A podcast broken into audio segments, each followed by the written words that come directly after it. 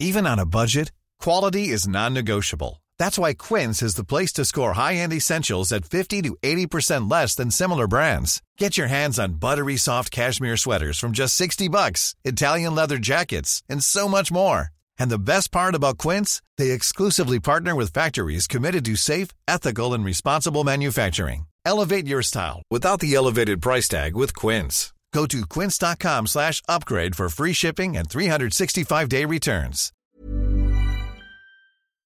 以下节目包含成人内容，请在家长指引下收听。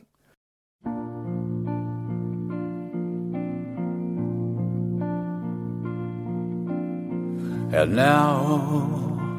the end is near. And so I 欢迎收听文化土豆，我是一看糯米。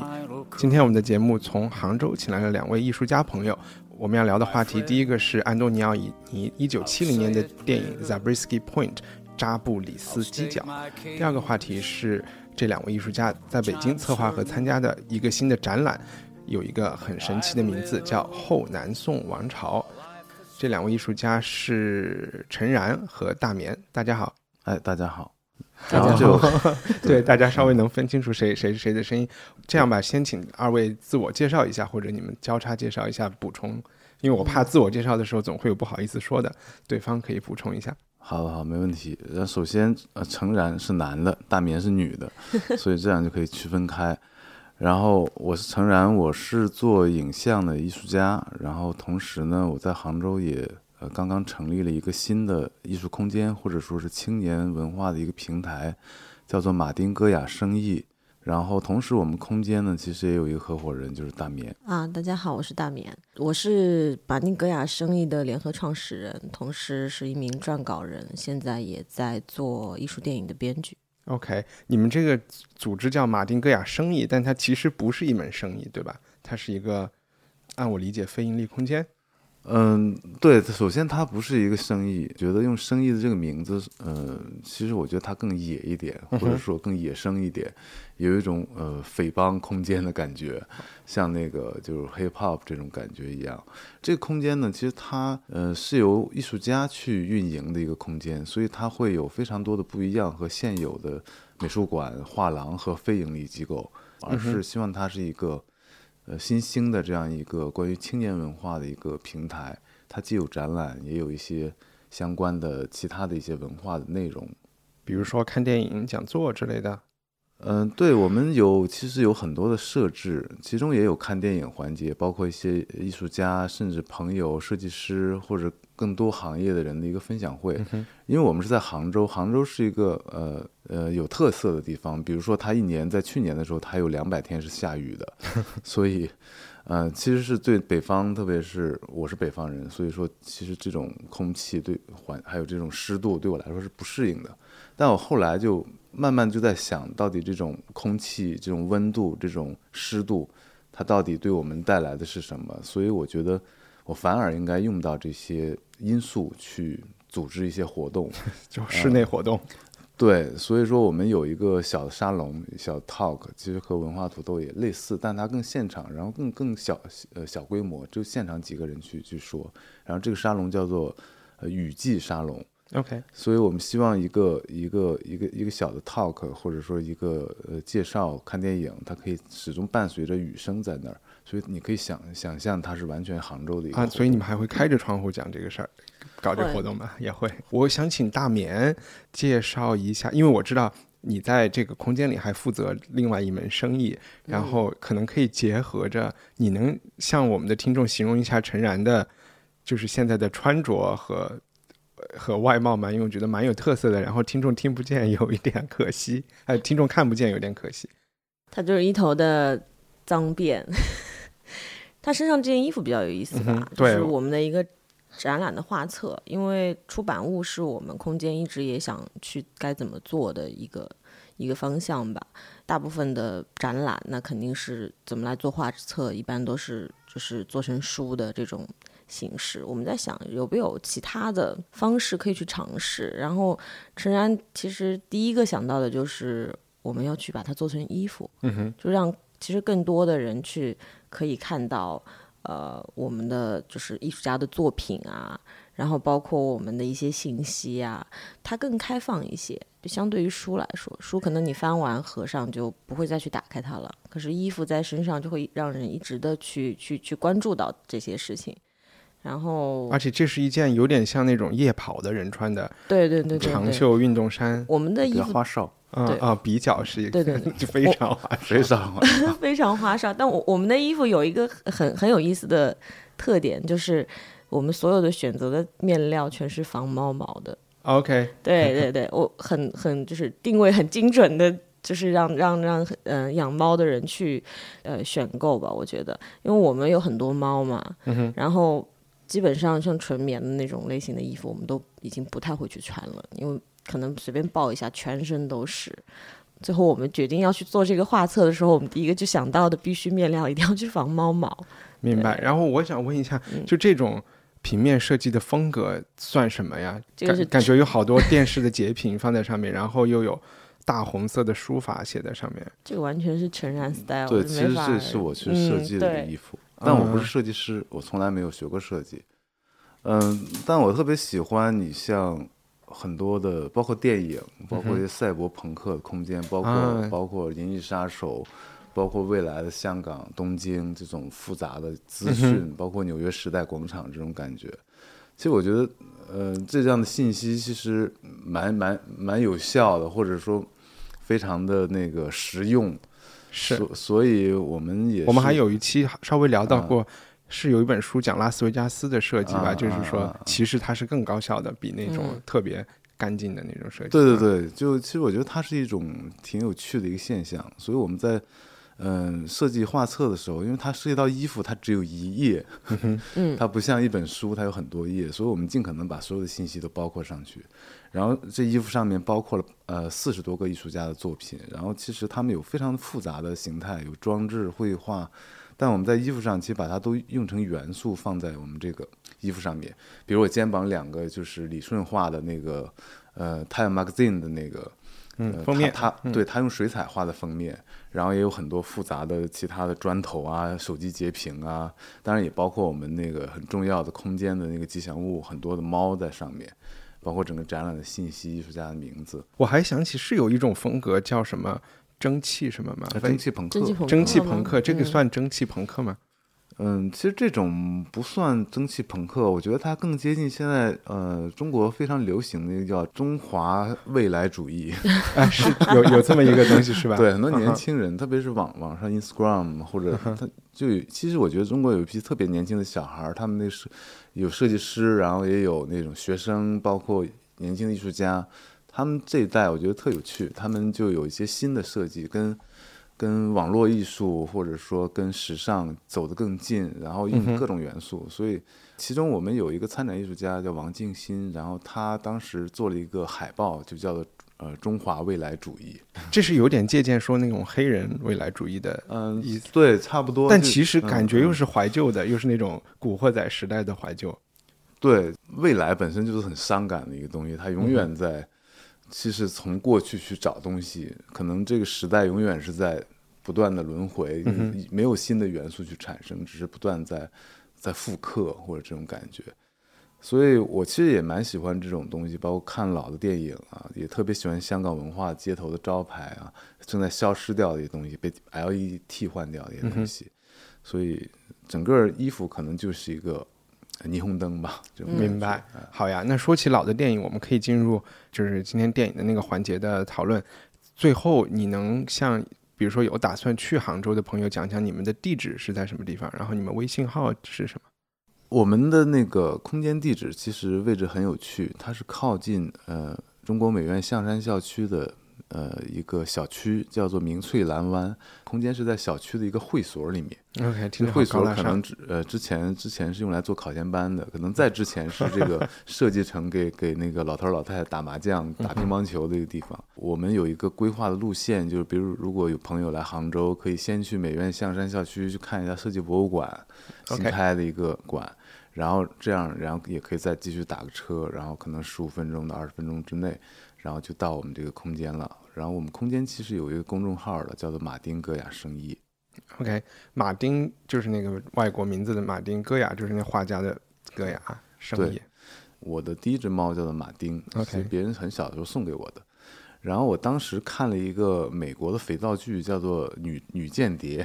其实是特别肥皂，一个特别搞笑的一个片子，是裘德洛还有一个一个胖胖的女生演的一个片子。那里面他他们他们讲的是一个 FBI 的一个故事，但是搞笑的那种荒荒诞的故事。但它里面有一个台词，我觉得特逗。他说 FBI 这个联邦调查局的特工，如果要给自己起一个假名的话，他会用他自己的宠物的名字，再加上他所住的那个位置、地址也好、街道也好，去作为他的假名。所以我当时的工作室在一个叫杭州一个特别也是很荒诞的地方，叫歌雅公寓，一个西班牙风格的一个小区。啊所以我就把我的猫叫做马丁戈雅。我们今天要聊的这部电影是，其实说起来是很出名的导演安东尼奥尼拍的为数不多的英文片的其中的一个，叫《扎布里斯基角》，然后 Zabriskie Point。为什么推荐这部电影呢？嗯，我不知道大明有没有看过电影，我是比较喜欢。大明刚才摇了一下头。对这个这个这个片名一听就是我绝不会去看的类型没有，，其实。我觉得，我觉得首先我觉得那个呃语音节目是特 挺有趣的，就是你可以通过语音去去描述一些别人听众看不见的东西，比如说大棉现在很无奈的蹲在那个凳子上面。像一只鸟一样。对，我觉得其实这是一个特别有魅力的东西，但同样，我觉得就是从这个角度，电影也是一个特别美有魅力的东西，它可以去让我们去看到很多不同的世界观，包括其他的人生，虚拟的也好，现实的也好。我看了挺多电影的，如果就是说去推荐一个电影，我觉得这这个电影其实是我特别喜欢的电影，因为嗯、它不一定是最好的电影，但是我觉得它有很多方面可以去说，嗯。然后，首先从标题上来说，这个呃扎布里斯基角其实是美国的一个地点，一个很有名的风景的一个名胜。然后我觉得有点像中国那个西北的那个那个叫叫那个什么地地区，就是五颜六套，哎，不是不是，哦就是是五颜六色的那个地区。我我突然忘记了，等会儿我们可以啊补充一下。嗯，看 DVD，这个 DVD 当时我拿到的时候，是因为当时差不多两千年左右，其实中国正经历一个奇怪的一个时间，它有大量的盗版文化的东西进入到中国，包括打口袋，包括盗版 DVD。那个时候你应该还是中学生了。呃我是大一左右开始。嗯，其实我觉得这些东西的进入是一个特别猛烈的一个一个潮流，呃，随时每个星期都在更新不同的电影，然后不同的。呃，来自全世界各地，不管它是流行的，还是小众的，还是独立电影，甚至有非常非常偏门的电影。那个时候的这种片子的进入是一个特别重要的一个开始，对于中国年轻人的一个最初的一个去接触到呃欧美或者说是其他的一些文化的一个角度。然后这个片子也是其中之一，是一个作为盗版电影我在马路上买的。然后它有一个非常有趣的中文的名字，叫做《无限风光在险峰》。对，嗯 就是我看豆瓣上说香港的名字叫无限春光在线，对，现在有兴趣了吗？对，这个名字听上去是有这个兴趣片子我觉得特别推荐，因为它是一个我在我感觉是一个特别浪漫的片子。嗯安东尼奥尼大家反正都知道，其实他拍了很多片子，包括什么《红色沙漠》啊，包括那个《放大》各种。但其实这个片子是他可能所谓的想商业上面和美国的去去，就是说他想去美国去拍一些电影，但这个也不是按商业片的所以他很失。败。对啊，我觉得还不如他的意大利文电影商业对化啊。所以其实这个片子在美国是非常失败的，他拍摄了可能六十年代学生运动结合的一些事情，但是其实在当时的反响是非常不好的。我先来三言两语大概讲一下故事的概况，然后陈然再继续。Zabriskie Point 是在可能是在加州还是在什么沙漠，就是在在朝沙漠里开的一个有点像死海一样，是美国所谓的最低谷的一个地方。嗯但这个电影的开头呢，是可能是在伯克利大学或者是某一个没有居民的一个大学，也六八年学潮，我们知道那个时候有很多学生都有各种占领校园、占领什么的运动，最开始有点像纪录片。还挺像那种法国拍六十年代的纪录片一样，一堆学生在教室里讨论我们应该怎么来搞这个运动，里面甚至还引用了毛主席的语录，讲既然要搞革命，就应该有一个革命的党。但是大家都是三言两语，也都是比较混乱。然后这时候有一个年轻人就站起来说：“我也想革命，但是你们这样闹太无聊了。”他就走了，有点儿你大开始就觉得这个是一个很愣的人吧，他就跑去一个一个枪支店买枪，也不知道他干嘛要买枪，他可能觉得自己要闹革命了吧，要要械斗还是怎么着，或者是自卫。拿到一支枪以后，他就目睹了一个警察围攻一个学区楼，要让里面的占领那个学区楼的学生出来。这个时候，他就试图要拿枪去，因为有一个学生被射杀了，他就有点想射杀一个警察报仇。但这个时候具体他有没有开枪，我们不知道。有一声枪响，警察倒了，然后这个男学生就跑了，他一路就。跑到飞机场也不知道为什么，就选择开了一架飞机。那个时候就是那种私人机场小飞机，他就趁着没人上了一架飞机，然后就开朝沙漠里开。然后在完全没有人烟的公路上，就碰到了一个女孩，一个人在那开车，因为飞机没油了嘛，就去了这个扎布里斯基角，然后就在那儿有一段长达十几二十分钟的做爱的场面。然后这个我们待会儿可以专门聊一聊。嗯，在这之后，其实。好像也就没啥了吧。这个，嗯，这个男生，呃，这个男生后来被呃死掉了，死掉了。就是警察对看到他以后，因为他很恐怖嘛，他又是一个嫌疑人，然后又偷了个飞机，所以一见到他就把他给射死了。那二话不说就射死。我我当时好像恍惚了一下，看手机了，具体是应该是被警察射死的。对，基本上的故事就像一凡描述的这样。但我其实觉得，首先这个这样一个电影，呃，我们去讲这样的剧情，其实它呃它并不是一种剧透，嗯哼，它不像一个现在所谓流行的宫斗剧，或者说是中国的电视连续剧，比如说大棉看的那个。What？说到那个，你刚刚说到械斗，他说到宫斗，我想让他说一句话。他说他碰到什么事儿，我就说他，我说他宫斗剧看太少。然后他跟我说了，就是说，男人对男人来说没有宫斗，永远都只有械斗，对，就很像明白说的那个。嗯，对，我们回到话题，就是说，其实这样片子就不像那种宫斗剧那种，你一定要去 follow 这个剧情，或者说你一定要别人不能剧透。但我觉得，其实好的一个电影对我来讲。其实它的剧情都是很很简单的，嗯，就是有大量的东西是不可描述的，在这个过程之中，所以我觉得这个电影里面它有非常多的细腻的东西，它远远超过这个故事，呃，剧情所要表达的东西。具具体来说呢，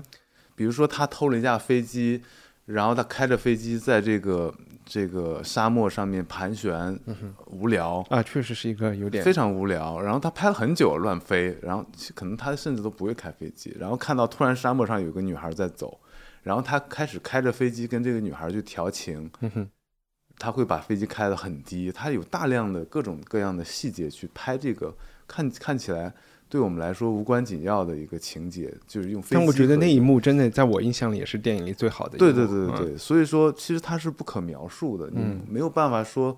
呃，你不看这个电影去感感受到那样的一种所谓的浪漫，或者说怎么样感觉。在那一段里给我感觉就是说，这个男主人公在他阴错阳差的，就是闯了祸之后，还成功的驾了一辆飞机，然后他可能在那一段时间里其实。有一个特别自由的感觉，然后有一个上帝视角的来看他生活的洛杉矶，看发生的一切，但是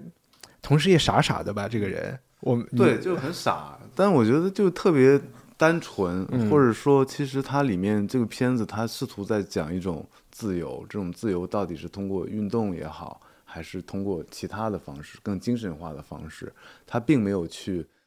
呃，像传统一样去那种泡妞，但他通过飞机各种奇怪的飞行，然后甚至包括他后来，呃，他把飞机画上了很多图案，像一个图腾一样的。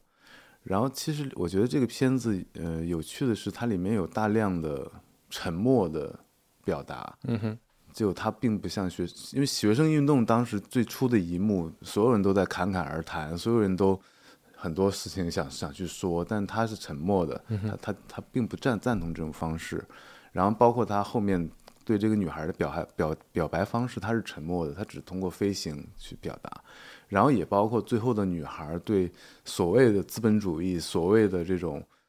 呃，上层阶级的一种鄙视，他也是通过沉默的方式去表达。我不知道你有没有看那一幕，其实我还是蛮喜欢最后那一幕的。就是说，这个女孩其实她在沙漠里面去走的原因是她在为一个公司去工作，然后这个公司呢，它建立在这个沙漠里面，嗯，它有一个很很夸张的一个非常现代主义的一个办公楼，在这个沙漠里面，好像是用来卖房的一个房产公司。对，就特别让我想到秦皇岛那儿开发的那个阿那亚。对，就是这样一个地方。然后他在里面工作，其实他每天都在看到一些非常无聊的人、非常无聊的事，各种其实不靠谱的东西，但他没有办法去，他他不知道怎么样去表达。直到他碰到这个男孩，他开始真正感觉到一些个人的情感的东西。然后当这个男孩他通过广播听到这个男孩被被被击毙了之后，然后他回到了这个大厦，然后站在离这个大厦，就这个那个大厦是在一个山山山的跟山是一体的，嗯，他站在远处盯着这个大楼，他没有做任何的动作，然后这时候突然有一个爆炸的场面，可能是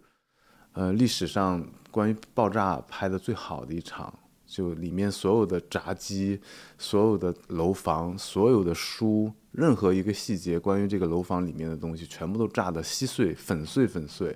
就尽可能的把它炸碎。这样一个场面用升格去拍的，我觉得是非常非常美的。然后他们这个是用是微微观的拍的还是？我觉得它是用升格的技术。什么叫升格升格就是慢镜头，嗯超级慢镜头。然后它是实拍的，它是拍了很多的静物，可能用小的炸药、炸点去把它爆破包括一个苹果，也包括一些楼的模型。就它把所有东西炸然后再合成到一一一一个，没有，他他并没有合成，他只是用那个，就真的是摆了一堆东西在那儿，然后炸掉。他只是通过不同的镜头去表达这样一个情况。然后突然画面又闪回到这个女孩儿，然后她面前的一切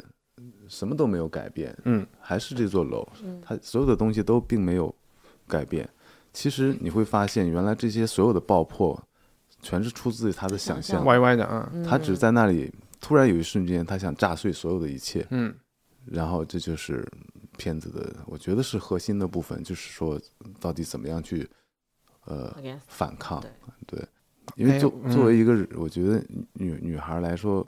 或者一个普通人来说，你到底怎么样去面对你所处的这样的一个环境或者世界？你不可能去拿起刀走上街头，但你同样有另外一种方式去处理这个事情。嗯然后就像这个女孩一样，她面对这个所谓的资本主义，象征着资本，其实整个片子就是个象征主义的感觉，很很浅，很很很简单，很容易看。嗯因为 片子里到处都给你看很多商业广告啊。对对对嗯，她的这种反应，我觉得当时我还是蛮意外的，所以我从来没有看到一个一个一个片子中对一个一个人的想法的阐述是这样的，他是通过想象中、脑海中去产生的这个。刚才大勉想说什么？我刚刚是想说，我说我觉得听完你们俩的描述，我觉得整个整一个片子它就像一个梦一样，就是那个男孩做就是很像做的梦，因为因为你说去开飞机去调情的那个过程啊，然后你我我都很难想象一开飞机，然后他能在飞机上飞得很低，看到那个女孩在走路，我觉得这个画面太是不是太很想看？梦幻可以一下，那个画面还挺挺逗的啊。是不是很想看这个电影？对，就是突然被被而且这个女生就就被他的这样几次俯冲的挑逗就迷住了。嗯。然后我可以插播一点，就是说嗯，呃，可能我的描述其实有我自己的风格，因为我平时也会看很多别的电影。我在最早的时候是拿那种网络在线电视，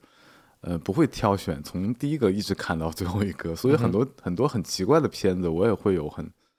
很很特殊的一些观感，甚至是很商业的，甚至很很雷的，或者很很很奇怪的片子。所以我觉得，就这种内容，我觉得还是需要去看。片子的总结是一种，它只是一种参考，它不不代表这个片子它就是这样的。明白，就是想问一下，因为你自己的作品很多是呃影像艺术，你看电影会不一样吗？嗯，其实呃，影像艺术和电影还是非常大区别，它只是媒介相同，所以其实在，呃，它很难去找到对比，包括可能唯一的就是在镜头啊，或者说小的一些叙事的语言。对我而言，其实最早的时候，我觉得影像它应该是很酷的东西，嗯或者甚至是很很高级的、很文艺的。我会挑很多电影看，我觉得挑最高级的电影，或者说最神奇的电影，或者最最有逼格的电影、最大师的电影去看。但后来我开始去重新想这个问题：到底影像是什么什么东西？到底什么是有价值的东西？嗯，后来其实我也看了很多特别 抖音是有，嗯、抖音这块儿我又看不过来，就我现在也在看，所以我觉得其实，嗯、这种价值的判断其实有非常多元化的东西，我们也许应该去抛弃掉你所谓的这些是大师拍的，它一定是好的，或者说这些是好的电影，它一定是好的。我觉得每个电影都有存在的目的，或者说对于你来说都会有一些可能有趣的激发到你自己创作的一个东西。嗯，所以我也看过很多很很差的电影，包括很多美国的呃 B 级片，我也特别喜欢看。其实它里面很多错误的剪辑，然后比如说一一辆车迎着你开过来，非常快的速度，然后下一个镜头是离你远远去，就就好像撞撞到你你是一个墙一样，从你这身上弹走了。但其实它同样会带带给一个特别有趣的一个体验在这儿，所以我可能我对电影的评价开始变得不去评价一个电影的好坏，我觉得它会里面有一些有有趣的，嗯，可能每个电影都会有有趣的东西。所以你选这部电影推荐更多的还是你觉得它的这个感觉和这个，这个电影，其实我在看的时候，可能也好多年之前了。对你那时候还不一定是艺术家呢。对对对，所以我觉得在当时其实对我有一定启发。然后它，我我觉得它里面也有很多，嗯、可能跟影像、录像艺术有关系的一些东西，然后也有非常多的看点在那儿，或者是也许是这个安东尼奥你本身想去做所谓的一些安插这样一些点去去设计他所谓的一个想象中的商业电影或者怎么样。因为这个电影的配乐还是平克·弗洛伊德去，配的，嗯，但好像他们因为这个配乐也打了好多架，然后也是不欢而散，各种各种乱七八糟的。我后来看了一个采访，就据说你觉得这男演员演的怎么样？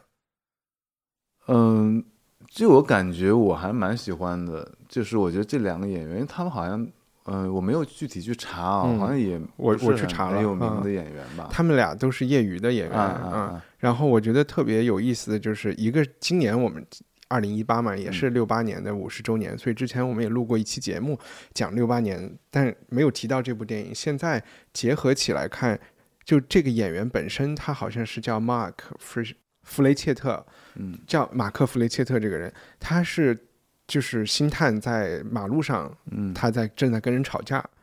啊，然后找来的。那这个人他他是那个年代的年轻人嘛，嗯这个这嗯是七十六十年代末七零年上演的电影。他在整个拍摄的过程中和安东尼奥尼一直在吵架，就是他们对于剧本的理解不一样，你知道吗？然后就嗯经常不欢而散。然后我嗯看了一个后来他在美国电视台对他的采访，他也说啊，我知道他是大师啊，我也想从他那儿学呀、但是还是忍不住要和他吵架。然后我觉得现在有趣的，蛮有，嗯现在没有他之后还有在演电影这就是之后是一个有之后是一个有点 sad 的故事。啊。他拍了这部电影以后，就去对电影，就是因为他也赚了一点钱嘛，就对嗯这个电影行业产生了兴趣。他自己就在改一个剧本，想把那个《罪与罚》改成一个剧本，他自己在那儿琢磨。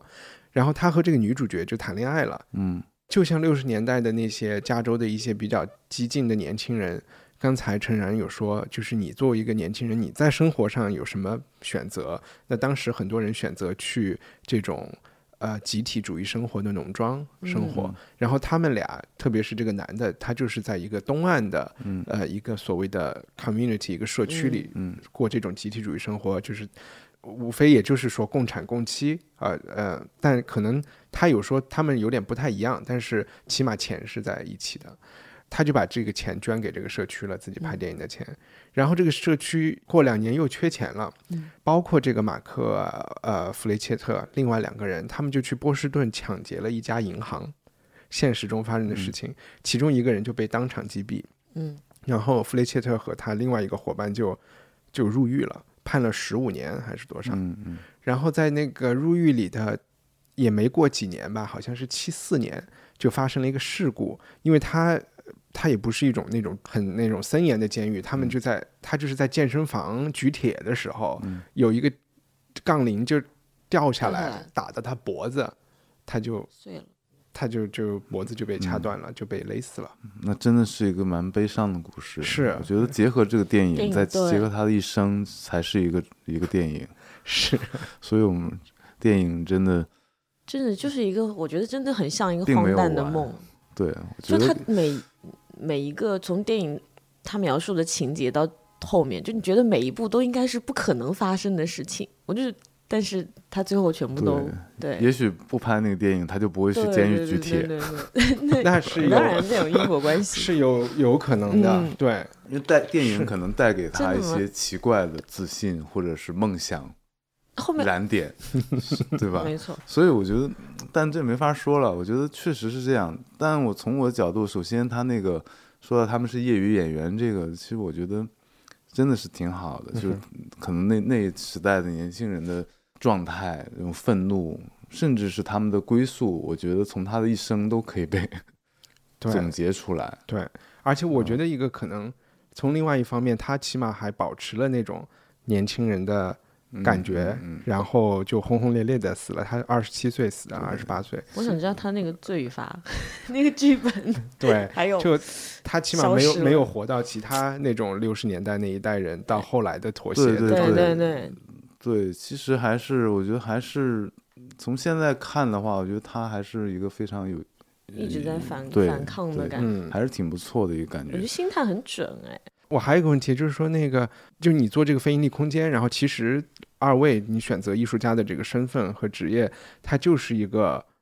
在我看来啊，也许不一定，也许大家是抱 抱着赚钱的角度去的，我觉得它是一个和社会在一定程度上划清界限的一个一个动作吧。而且包括我刚才其实想问大棉的是，你你在那儿还在经营一个纹身工作室。在在马丁戈雅生意里边，大家可以纹身，而且你们俩身上都挺多纹身的，尤其是陈然。而我觉得纹身这个动作也是一个，起码要和白人中产阶级的那种生活方式划清界限的。你即便在今天，我觉得如果你要去做投行，要去当律师，你是不会在很显著的地方有纹身的。你们怎么理解就是生活上的选择？然后第二个问题就是，陈然，你是很成功的艺术家。然后并没有，在你的年龄段里吧，我觉得就是那没有那么成功的艺术家，他也许会说，哎，你这样选择是相对容易的，或者是保持初心啊，或者怎么样？我觉得刚刚刚刚一凡说说纹身在跟其他的呃，就是所谓主流价值观有点主流价值观在，我觉得其实。我们并没有刻意想要跟主流价值观什么相悖啊什么的，因为我们感觉自己根本从头到尾就没有考虑过那个体系。嗯哼，就比如说我们不是因为我们不想我们要去反抗什么而我们去纹身，而是我们想要去纹身，好像最后发现好像你被隔开了。我觉得是这样一个反向的过程。OK，那会后悔吗？哎呀，不会。OK，不会，因为我我不知道别的人怎么想，就对我来说，我觉得。我觉得我的身体我是可以用的，但可能这个这个想法在比如说父母或者是其他的价值观的人眼里，这是一个很所谓逆反呐什么的。但我觉得没有任何问题呀，反而但但但是同时有一点是，我觉得他们的想法我可以尊重。就比如说来我们工作室纹身的很多人，其实就是就是我我们有一个我们有一个算是。规规定吧，工作室的规定就十八岁以下的不稳。其实我觉得是，呃，我们不想去反抗别的价值观，是我觉得更更多的是包容的心态。但比如说像像像十八岁以下，我觉得他们可能还不知道，就是那个价值观还没有，嗯，我怕他们以后会后悔，就是所以我觉得让他们在更明确的时候再去做选择。其实我的态度是这样子的。那我觉得纹身工作室这一块是首先我我们本身很喜欢纹身这个事情，然后我我我们认识了那个白桃桃，他从他在意大利学的纹身，就是他他本身也是艺术家，然后在意大利也是因为爱好去学了纹身，回来之后我们他会给我们纹一些，但我们当时对他的纹身觉得很很不一样吧，就从来就没有想过纹身可以是用这种。色跟形都感觉从来都没有见过，就很觉得是完全可以。能举个例子吗？给看不见的。嗯，举个例子。就比如说大家想象中的纹身是监狱里的那种。对对对 对对。比如我身上的这个纹身，就是就是他纹了我两只猫。嗯，OK。所以他他的他更像画画，然后那个其实他纹的更好是带颜色的纹身，可以看大棉胳膊上有一个叫气功猴。气功猴是一个在在打坐的一只猴。但其实他纹的色彩，包括他的那个造型，其实和现在的很多的纹身其实不一样的。对，他很像更年轻。你的那个其实就可以被说成有点像，看上去有点像是很不经意、很乱画的一个东西。其实现在有在说，他也不太像吧，有在说 bad tattoo 嘛，嗯，就是坏坏坏坏坏坏坏纹身坏坏纹身。我觉得他在那个里面又有一点自己的取向，就没有那么的是坏的，那么尖锐的。其实跟我们，我觉得真的杭州的艺术家可能都是这样，就相对不不太会愿意那么尖锐的去反抗着一个什么，而是我在我在用我自己的方式在说着什么，更像是这样。那大部分来你们这儿纹身的是什么样的小孩呢？还还是嗯年龄段大概是什么样？都有哎。其实我们后面开始做这件事情之后，就发现，包括年轻的是九零后啊，然后呃那个还有就是什么健身教练呐、然后还有呃专门就是家里从事什么海海产生意的老板娘啊嗯什么的，就其实都有。那他们是会想纹一个八爪鱼吗？还是他们海海鲜海鲜店的老板娘，她想要一个，嗯、那个那个桃花，嗯哼，然后淘淘就是用他的方式去画了桃花，然后然后他就觉得这个是 OK 的，那我们才会纹。如果你你觉得我们画出来的是你没法接受的，这个事情我们会终止，不会、不会再不会再继续一步下去了。这还是基于双方就是相互去去去认可吧，因为我觉得艺术家的群体跟跟外界的那种那种接触，在某些方面很就没有没有那么没有别的人会那么就像合作啊，像怎么去怎么去跟别的人介绍自己啊等等这方面，我觉得是很很困难的一个事情吧。明白？艺术家容易一言不合对对对对对对对 对，我我觉得这这个事情很有意思的是，我觉得又打开了另外另外一个世界一样，因为你你会见到不同的人，然后跟他们去聊不同的事情，然后包括有一些纹身它是有意义的，比如说我要纹我的小孩，我要纹我的呃猫啊或者是狗啊，然后就宠物啊，跟他们之间就有时候聊着聊就开始在说故事了，就他们会在说我为什么要去纹这个东西，就是他会不然自然而然的想要跟你说，因为他想赋予这个纹身更多的意义。其实，嗯然后其实对我来说，我是一个写作的人嘛，其实这个过程有很有意思，就是你像在你像是一个故事盒子，你不停在收集别人的，它像一种交换一样。明白？嗯，对，我觉得这个过程很有意思。我们待会儿会再回到你写作的话题嗯上。嗯嗯嗯，呃，刚刚我那个问题，不知道陈然有没有要就是补充的，就是讲艺术家在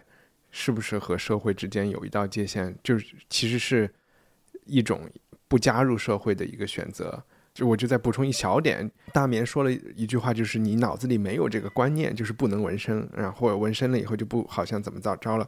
在这部电影里，我们还在说 Zabriskie Point 这个电影里，他们到了那个什么角的时候，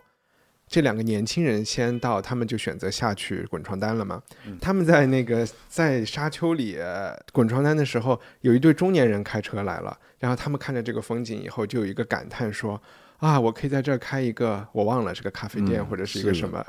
然后就走了。看到那儿的时候，我一下就就有一种警示，就觉得嗯如果说我也可能会和这些中年人一样，想法更接近，而不是和那一对大学生的想法那么接近。对，我觉得得，嗯、得有一些选择吧，或者说你自己要清楚到底，呃，就好像现在比较流行的一句话，就不要成为你你之前憎恨的那一类人，这样一个感觉吧。嗯，哎，之前讨厌过一类人，就算已经不错的了。我没有，其实没有特别去想过这些问题，因为我有自己的想想法，然后自己的做事方式，其实不太会去去去把它总结它到底是什么。嗯这个问题，我觉得其实有点再结合刚才你你介绍的那个他那个演员怎么去发现这个演员在街头他在吵架这个演员，其实呃我也有类似的经历，因为我之前在帮杨福东拍《竹林七贤》这个电影里面当演员，嗯哼，就五年拍这个实验电影，这是另外一个也对 也影像艺术家嗯。对对对，然后去说为什么去找我当演员，因为我总是会就是从表情上面不说话，然后表情上面总是有一种愤怒，不管是对什么，长总是有愤怒。很 生气，呃，对，就是看什么都不爽的样子。然后，对对，所以我会有一点感觉，就是说，比如电影、音乐和一些书，其实都会对你产生一些影响。然后这些东西可能慢慢汇聚，它会形成一个自己的一个想法。所以我觉得他没有必要再去去特别的去去划定什么界限，嗯这种感觉。明白。嗯嗯，那我们回到转移到第二个话题，讲讲你们在北京这个展览。这个展览有个很有意思的名字，叫《后南宋王朝》。我想南宋可能是和你们居住的城市有关，因为杭州、临安、白娘子，哈，就这大家 一言以蔽之嗯啊、这么一个这一个地方。大绵，你给这个展览写了一个前言，嗯去过画廊看展览的时候都明白，展展览导言一般都是用一种又像中文又像英文又像学术文章那种非常没办法看得懂的文字写的。但是你这次选择了一个宋词的词牌，写写了一一一篇导言。你能讲讲这里面这为什么选择这个？然后这篇导言就是很抱歉，我依然看不懂，就和 和学术文章一样。你讲了什么？我我们可以在就是我们的这个 podcast 的那个就是文字信息里把它嗯给放出来，嗯嗯让让大家可以参考。我们每做一个展览的时候，都会去想，就是怎么样去让一个展览，就是也不能说变得不一样，其实更更想去尝试不同的方式吧。以前我曾经也在的一个嗯艺术机构做过，就是类似展览助理这样的职职务，然后我的工作很大一部分就是布展的时候会协助一些事情，然后那个展览前沿每次都是我去指挥工人去贴，然后我自己会去阅读，因为我有阅读的习惯嘛。但我经常，首先第一个就是我很多的时候我读不懂，嗯然后第二个就是我觉得读起来令人很不愉悦。我觉得那个展览其实往往往最好看的是展览，而不是前沿，这肯定的。我们后来做这个展览的时候，就在想我们怎么样去该怎么样去写这个前沿呢？然后把把它依然变得很学术嘛，依然就是那个样子嘛，不想要。我在想，如果我们把它换成白话文吧，怎么去写这个展览前沿？可能我们也还是更多的去介绍艺术家的，就是杭州艺术家的整体的状态。嗯，因为这是一个群展，没错，这是一个群展，我们全部四十一个杭州艺术家在北京的这样一个展展览，其实更想让别人知道的是我们是什么样的状态。本身这个词牌名就英提须子的词牌名是吴文英写的，然后他当时写的也也是杭州，然后他是字数最多的一首宋词，OK，嗯，两百四十个字，啊对，两百四十个字，很长，可能两百四十听上去不是很长，但是宋词里面确实两百四十个字已经很夸张了。用一首其他的词牌名去写，可能又太短了，又怎么样让它有起承转合、有画面？我们怎么样去描述这个事情，就选了这个。后来我在写的时候，基本上就是，呃，写了一个关于杭州的末日未来是怎么样的，外星人到了杭州，啊，是外星人，我以为是我当时读的时候以为是你自己穿越回去了。没有，哎，可以请你读就前面第一行嘛？嗯啊，第一行嘛，那个孤城访习一日，永昼岁更漏。烟波渺，行止随心，龙殿醉曲寒垢。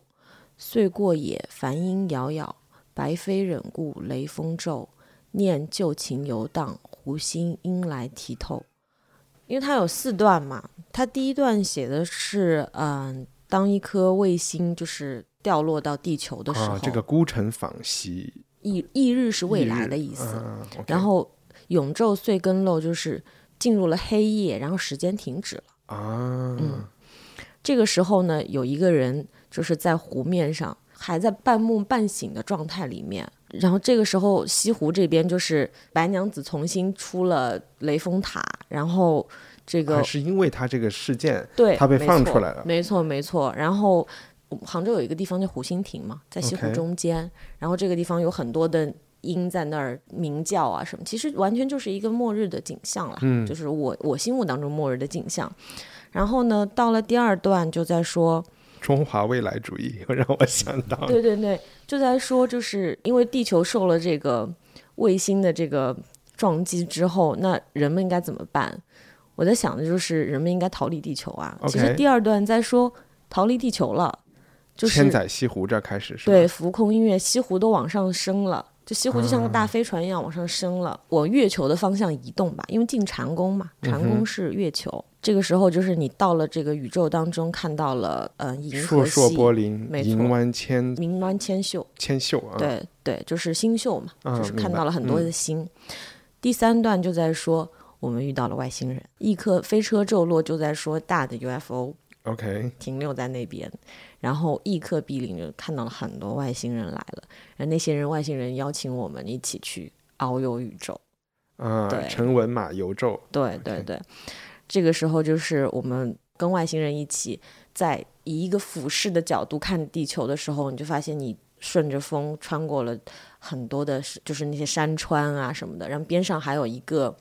还有一个很大的天错如盘，天错就是古古人就是看到 UFO 的时候的一个形，就是说它是天错嘛，嗯，像盘子一样，对对对嗯，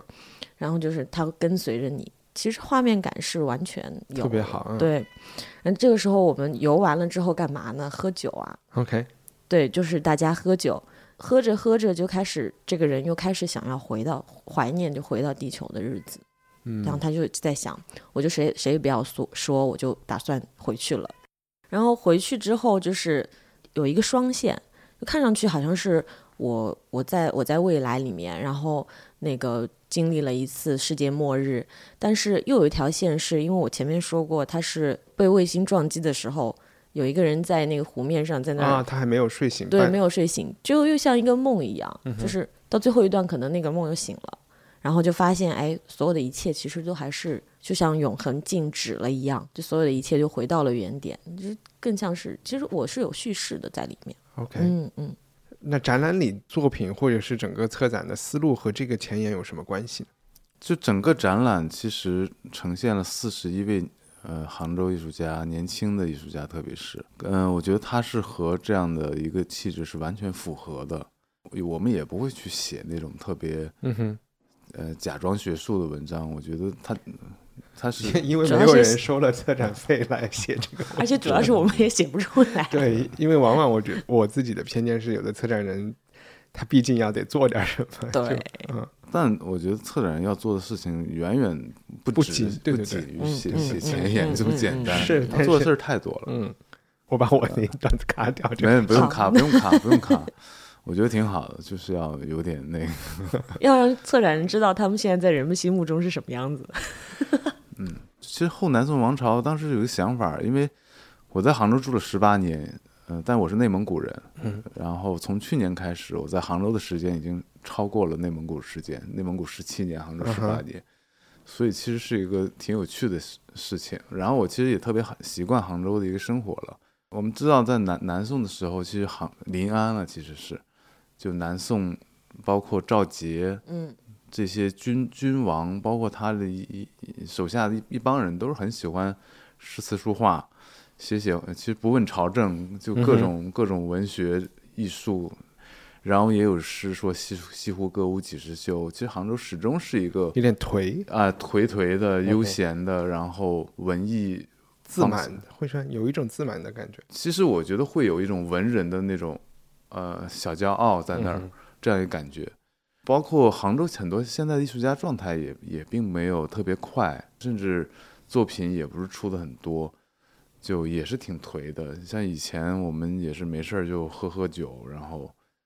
呃打打牌，嗯，坐在那里砍砍大山。你们讲的打牌是麻将还是我们会会玩德州，OK？会玩德州，嗯，然后，所以我觉得它始终还是有一种联系，一个城市带给艺术家这种特有的一个气质。这个主题越大，它可以把这个事情变得越真实，反而越真实。这个主题越虚空，它所描述的东西可能更加的贴近我们想要的东西，它而不是一个假假学术的命题，或者说是一个编造出来的跟展览没有什么关联的东西。包括宋词的选择，其实它像是一个和这个展览的艺术家平行的一个故事，他没有去讲我们到底要展什么，他嗯只是只是讲我们一个时代的一个状态或者是幻想。包括杭州艺术家其实很少去做关于政治类的很多的作品，大家可以去看那个展览的话，其实里面很多是关于历史、关于个人碎片的一些拼凑、重组，然后而且杭州艺术家互相之间都会有一些呃千丝万缕的这样一个关联，比如因为因为美院或者因为即使它是跨学科的，但是很多作品之间还是有相相应的连贯性。在京都艺术中心这个展览，它的呈现方式上面也会是有点没有特别沉浸式的艺术的方式，更多的是像一些档案。我们希望呈现一个杭州艺术家群体它所带来的这样的一种互相影响和不同。然后，其实这样的这样的例子，其实比如说洛杉矶艺术家群体，其实也是有这样类似的一个状态。他们每年会有。每两年会有一个这样的一个展览，去叫叫洛杉矶制造 （Made in L.A.） 这样一个展览，其实也是非常有意思的一个群体，和很多地区的艺术家都不同意，不太一样。那他们的特质又是什么呢？都是画好莱坞的明星不是不是，其实他们的特质在我看来，其实和杭州艺术家挺像的。在我自己看来，就他们也没有在纽约或者其他的地方那么。对抗性那么强，然后他们的作品很多也是关于生活，关于自己，没有那么紧张。对对对，然后也关于关于那个城市，也关于好莱坞，关于关于明星，就他们会有一些这样的特别地域化的一些东西。这个展览里还有还还有一件大棉的作品，你能形容一下吗？然后我们再请大棉讲讲。大棉就是属于跨领域的，因为他本身以前是写武侠小说的，然后大明的作品在我们展厅一入场。通过了一个奇怪的正在写诗的机械臂之后，是一块呃半透明的一块纱，上面是他写的一个武侠小说的一个片段吧。走那儿过，你开始以为就是一个相当于一个纺织品装置一样的一个东西，对，有点像彩虹一样透明的，对对对。然后它挂在从天花板上挂在挂在一个什么东西上面，可能也怎么也有三四米长吧，有六米，有六米长，对。但是你去仔细看。它倒不是说像你的这个衣服上这么印的那么实的一个东西，我也不知道怎么形容这个。你来，因为那个那个材质它网比较密嘛，印成白色的字上去没有那么能看得出来，对，没有那么清晰。上面是我一篇这这这篇小说其实写的并不好，是我自己比较，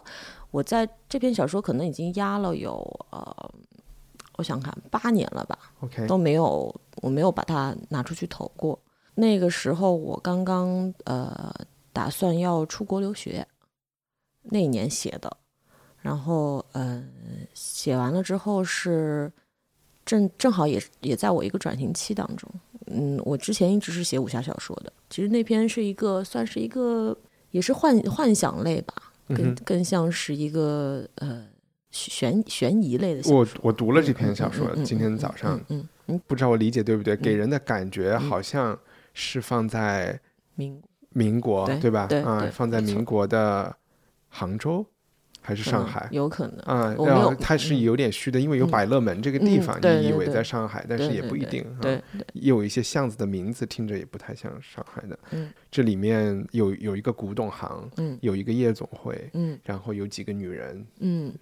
大概呈现了他们之间有一些这些关系。我就读到这儿，因为它不是一个完整的小说，它就是一个开篇的感觉，是吗？没错，没错。我们当时是想写一个系列的，我正好处在一个转折，就是武侠小说。我觉得就是这个类类型写了几年，然后当时想尝试一下其他的方向吧。嗯哼。然后我写了这个是一个系列的开篇，其实，但写完之后我并不是很满意，就一直放在那边。这个展览的时候，我就在想，我我想做的作品其实是一个不能被人阅读的小说。然后我头一个就想到了这一篇，OK，为什么？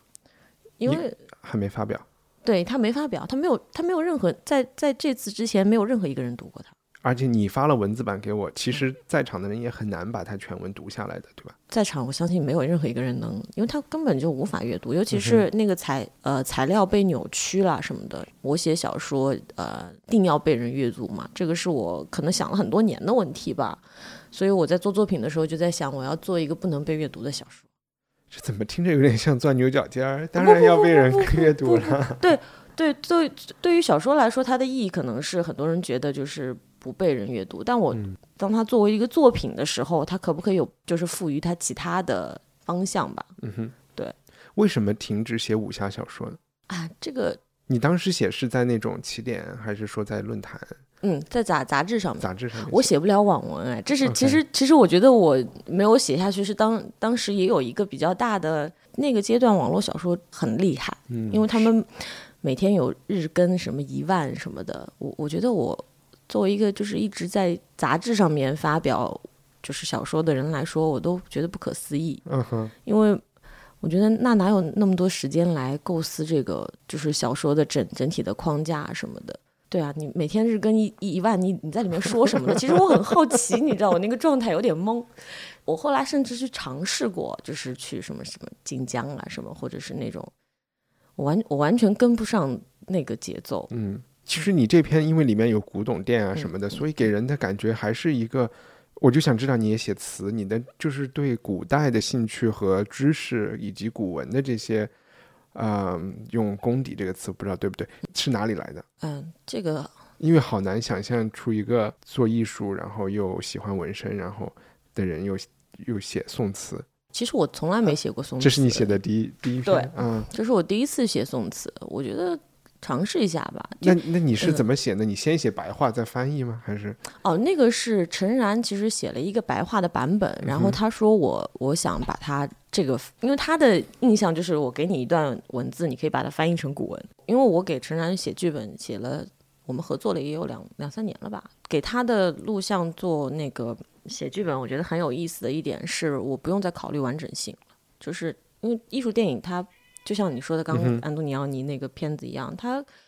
不需要那么直接和那么完整的叙事，他需要它需要的是一个瞬间的一个一个 moment 那种感觉。对他给我一篇文字，那篇文字非常的未来。然后，然后我就在想，我该怎么去写呢？因为直译其实挺难的，因为有些词完全是现代社会的，你你要把它翻译成古文，它里它语境里没有根本就没有这个东西。比如说一个热水瓶，你让古人怎么去说一个热水瓶呢？这对他来说不存在啊。所以我就把他的他的感觉抽取出来了，去写了这样一个东西。那这里面要涉及到用什么工具书查查资料，还是谷歌翻译可以呃翻译成古文？嗯嗯，他是其实写了挺久的，写了有三四个月，嗯，三个月去写这一段其实两百四十个字。嗯其实是这样的啊，因为我没有写过宋词，但是我知道宋词有自己的格律的嘛，它有平仄，然后词牌嗯就是该怎么去该怎么去押韵等等，所以其实我前三个月时间基本上是在学习。学习，嗯对，但我觉得很有意思吧，因为每每次去去，比如说去写宋词，其实其实你我们没没有在那个语境里面，对啊但你写完了之后，你有把它拿给一个老师看吗？没有，我觉得好可怕，我都不敢。我我对，我我觉得得对，不需要不需去要太太去去强调它的正确性，嗯哼，只是对我们来说是个挑战。对。然后我们之前其实我也有过说，我希望他写一首诗，但是这首诗是中文、法语和英文混合在一起的，它嗯不是一种翻译，也不是一种单纯的文字，所以我们一直在尝试去应用到呃文字的更多的一个你为什么那么喜欢这种？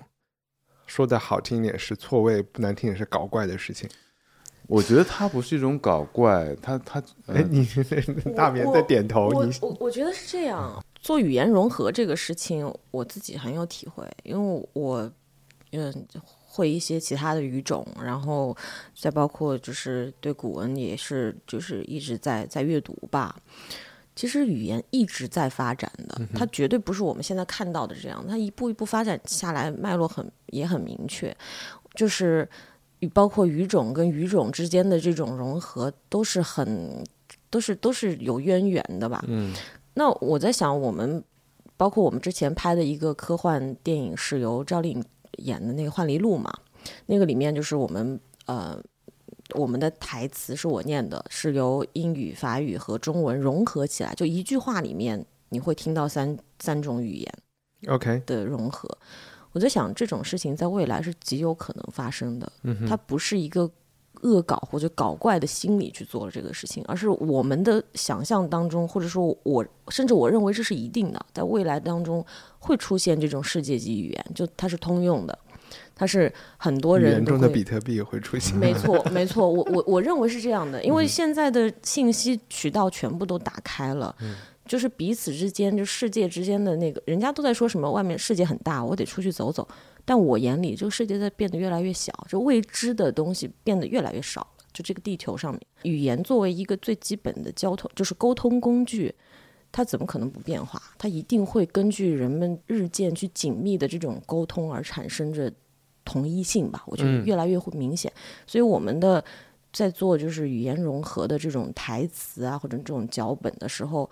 我心里面是在想，我们这是我们畅想当中的未来。其实，OK，嗯，而且其实语语言混混合这种这种这种事儿，其实在二十年前，岩井俊二那个《燕尾蝶》里面，他描述的那个原堂，嗯，其实其实就是这样的方式。所以我觉得也是说去就去做做一些尝试，因为可能本身我们呃没有办法去去在比如说文字领域它。特定的这种领域里面去，去很专业的去做，所以我觉得可可以有另外。所以对你来说是一种创新的方法。我觉得不是创新，只是只是改变一种习惯，改变一种理所当然的东西。其实也是我个人的一种习惯，或者说是经常会用一些反经验化的一些东西去做。比如我自己，我从来不不，我看我有看书的障碍。我也从来可能不会写东西，但我还写过一本小说，有有二十五万字的小说。哇，叫什么名字？昼夜之间。OK，对，就作为另外一种文本存在，就作为一种反反反经验的一个东西。就在我看来，我有对文学对别的东西不同的看法。如果我是一个非专业人士的话。所以我特别喜欢这种非专业。和安东尼奥尼拍电影，你也是会和他吵架的那种。绝对吧。差不多，反正啊，因为我我也是呃，经常会会吵架。反正我们最后我再说一下陈然他们的这个展览，叫《后南宋王朝》，在北京的京都艺术中心持续到嗯十月中旬吧。十月中旬，OK，所以大家有空尽量快去看，国庆的时候。抽空去看。那我们现在进入我们每期的一个编辑推荐环节，你们谁先？嗯，那我可以，我我先去推荐。其实我最近比较喜欢看一些肥皂剧，然后我我觉得有一个有一个剧叫做《猎毒人》，蛮好看的。哪几个字啊？猎就是那个猎人的猎，毒就是毒品的毒。它是一个关于卧底的一个故事，然后它是那个于和伟演的。就在以前老是演一个配角或者说是反派一个形象，哎，但但我觉得还挺有意思的，只是一个网剧的角度。这是一个多少集的？大家三三十几集吧，三十几集，OK，中等程度的一个剧。对，我觉得蛮有趣的一个片子。你就不要推荐那个，我不会，我不会推荐宫斗的，因为我觉得看不下去了，都已经。你有看《如意》吗？有看，有看，就不用不不要实名 diss 了，我觉得那个对本子写的不怎么地。啊，对我我们我们杭州有一个艺术家和一些就是精酿爱好者吧，做的一个酒吧，嗯，艺术家周一伦他和他的朋友做的，叫呃 Taste Room，在那个文二西路这边，这个酒吧很有意思，我觉得大家可以去。它它它是一个酒吧，同时也是周一伦主持的一个空间吧，他会定期有一些展览、一些活动啊，跟啤酒有关的一些，然后他们自己出的精酿也非常棒，很推荐。OK，我这周的推荐就是我刚读完的那本书，但是现在是刚刚出了英文版，才几天，第一天卖了七十万册，就是《华盛顿邮报》的记者 Bob Woodward 写的一个白宫的吐槽，也叫什么，就是他去采访了几十个。在白宫工作的人，然后把川普上任前后和他上任前两年的很多大事都重新以一个英文里那个描述，就是房间里的那个苍蝇一样的角度，把整个的谈话都给再现下来。那当然，川普是不承认他说的很多东西，但其实他的每一个采访都是有录音的，所以我觉得可信度还是很高。里面有包括和我们现在大家关心的贸易战的很多讨论啊，也都有，而且习近平在里面也被实名，呃。就是引述了一次，我可以把这一这个，就是习总去他们在佛，就是川普在佛罗里达的高尔夫俱乐部，然后那天川普刚刚就是大家记得，可能一段时间以前，叙利亚他们用化学武器攻击了一个什么小孩的一个医院嘛，有很多那种小朋友被呃化学武器毒到的照片，然后之后美国就派兵去空袭了一些叙利亚的一些目标嘛，军事目标。在和习近平的这个晚餐中，呃，川普就把这个事情告诉习近平了，就是通报了一下啊，我们我今天上午做了一个这这样的决定，在这种事情，我们一般和叙利亚的关系还 OK，不太同意。比如说美国就是没事儿就去炸一炸这样的事情，但是当然遇到了这种人道主义和这种使用化学武器就完全不一样了嘛。习近平说的那个话的意思大概就是活该吧，这件事情就是他，就是就是 叙利亚活该。嗯，挺有趣的，好吧？嗯，如果有时间的话，我也可以拉一个人来聊聊这本书，也许过俩礼拜。嗯，好，谢谢大家，谢谢，拜拜，拜拜。Oh, love. This funny thing called love. 多谢收听，也欢迎大家踊跃在苹果 iTunes 和播客应用里给我们写评论，来自全世界的 review 我都能看见。好像来自台湾的 Susie 写道：前几天在 Spotify 里听到这个节目，这几天从第一集听到了第十四集，非常喜欢。谢谢 Susie。的确，我们的播客在 Spotify 上也能订阅。如果听众还有喜欢宋词的朋友，为什么不用宋词给我们写评论呢？文化土豆是一档由听众赞助的文艺潮流圆桌节目。如果你想今天就加入会员，请访问 culturepotato.com。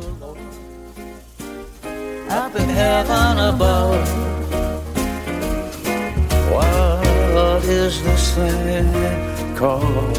love?